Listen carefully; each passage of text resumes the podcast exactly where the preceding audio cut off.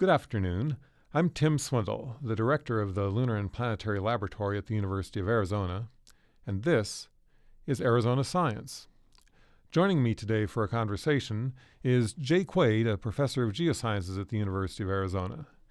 Jay, I understand that while a lot of people come to Tucson in the wintertime, you actually left Tucson this year to do some traveling. Yeah, it was a special occasion. I actually headed uh, headed to Africa to do some fossil hunting. And where in Africa did you go? This trip was to Ethiopia, um, actually eastern Ethiopia. So that would be up in the northwest corner of Africa, wouldn't it? About nine degrees north of the equator. And why did you go to this particular part of Ethiopia? What was special about this? I went for fossil hunting, but specifically to look for the fossil remains of early humans. Um, this region is well known.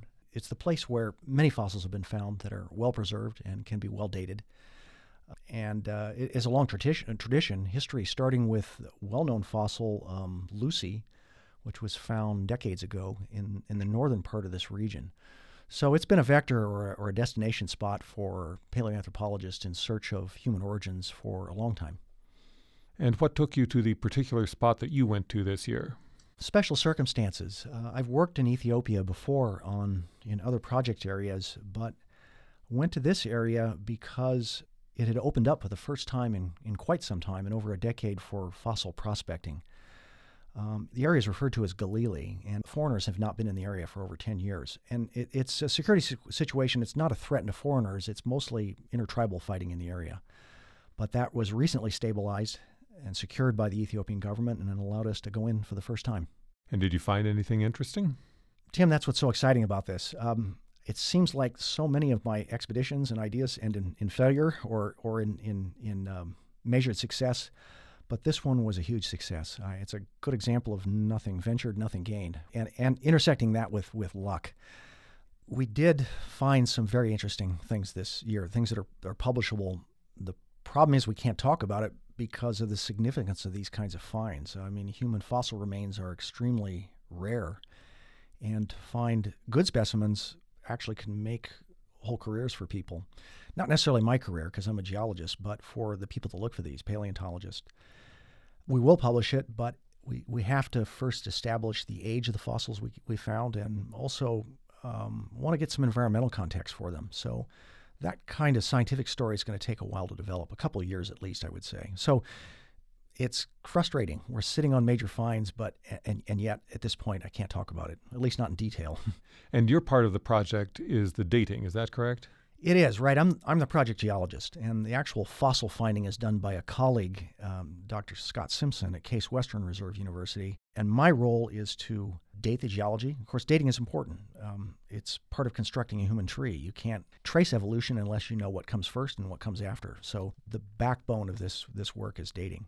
And how old are these? We only know generally at this point, but in the three to five million year range. So it's quite early. We know hominids, early humans, are present in the region at this time, but we also know they, they're going to look quite different. This is early in human evolution.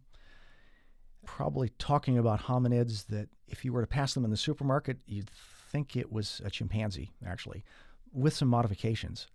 Uh, but that's what we're trying to understand at this point is, is how, how they were similar and, and different to our last common ape ancestor.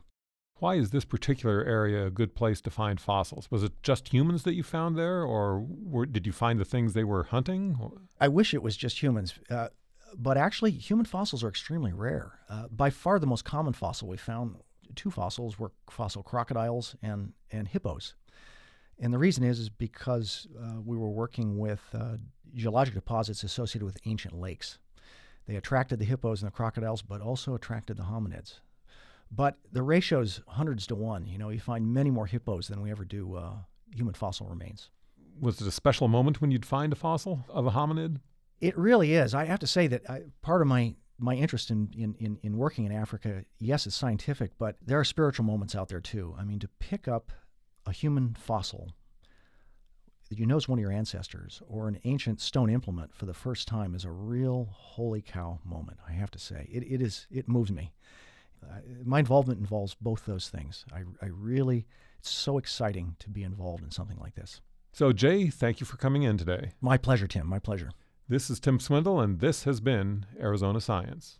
You can also hear this and other Arizona Science segments by going to the Arizona Public Media website at azpm.org.